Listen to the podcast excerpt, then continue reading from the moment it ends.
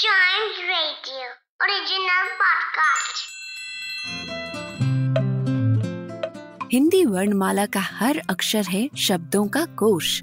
आइए सीखते हैं कुछ नए शब्द हिंदी वर्णमाला की कहानियों के साथ। च की कहानी। आज मैं तुम्हें च अक्षर की कहानी सुनाऊँगी। चंडीगढ़ में चंदन नाम का एक लड़का रहता था। चंदन का तो पेड़ भी होता है ना पूजा दीदी? हाँ अंजलि। चंदन एक बहुत ही खुशबू वाला पेड़ होता है। एक बार चंदन को उसके चाचा चाची की चिट्ठी मिली। चंदन ने चिट्ठी पढ़नी शुरू की। चिट्ठी में चंदन को बहुत हैरान करने वाली बात पता चली। चाचा चाची ने चंदन को एक खजाने का पता बताया था। खजाना? हाँ गौरी खजाना।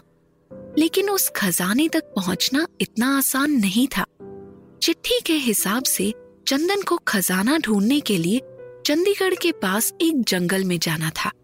जंगल में घुसते ही उसे एक बोलने वाली चिड़िया मिलेगी, जो उसे आगे जाने का रास्ता बताएगी।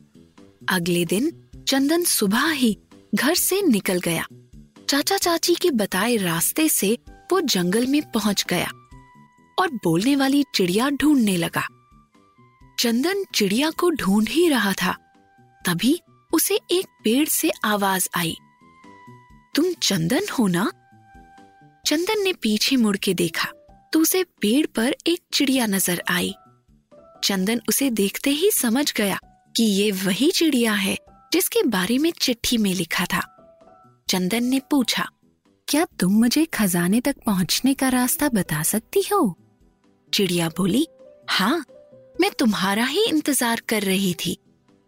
मैं जिस पेड़ पर बैठी हूँ, इसकी जड़ में एक चांदी का चम्मच है। उसे खोद के निकाल लो और इसी रास्ते पर आगे बढ़ जाओ। थोड़ी दूर पर तुम्हें एक चूहा मिलेगा। तुम उस चूहे को ये चांदी का चम्मच दे देना और फिर वो तुम्हें आगे का रास्ता बता देगा। ये बोलकर चिड़िया गायब हो गई। गायब हो गई। हाँ गौरी, वो जादुई चिड़िया थी। चंदन ने चांदी का चम्मच निकाला और आगे चल पड़ा। कुछ दूर पहुंचकर उसे रास्ते के किनारे एक चूहा बैठा दिखाई दिया। चंदन उसे देखते ही समझ गया कि ये वही चूहा है जिसकी बात चिड़िया ने की थी। वो चूहे से बोला, मैं तुम्हारे लिए चांदी का चम्मच ले आया हूँ। क्या तुम मुझे खजाने तक पहुँचने का रास्ता बता सकते हो? चूहा बोला हाँ चंदन, मैं यहाँ तुम्हारी मदद करने के लिए ही इंतज़ार कर रहा था। मेरे पीछे देखो, तुम्हें एक चट्टान दिखाई देगी। उस चट्टान के पीछे तुम्हें एक चश्मा मिलेगा। वो चश्मा तुम अपने साथ लेकर इसी रास्ते से आगे चले जाओ। कुछ दूर चलने पर तुम्हें एक चौकीदार दिखाई देगा, जिसे तुम ये चश्मा दे देना। आगे का रास्ता वही तुम्हें बताएगा। चंदन से चम्मच लेके चूहा गायब हो गया। चंदन ने चट्टान के पीछे से चश्मा लिया और आगे के सफ़र पर निकल गया। चलते चलते रात हो गई। चंदन अपने साथ थोड़े चने लाया था।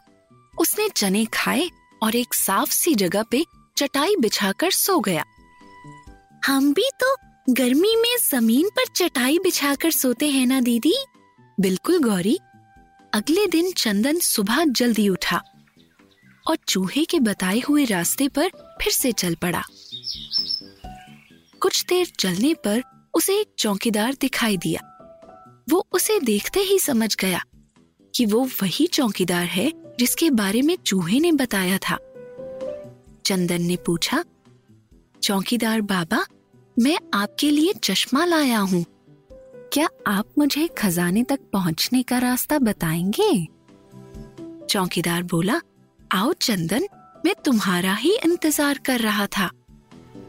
यहाँ से थोड़ी दूर पर तुम्हें एक पेड़ दिखाई देगा जिसपे एक चमकादड़ उल्टा लटका हुआ होगा। खजाना उसी पेड़ के नीचे है।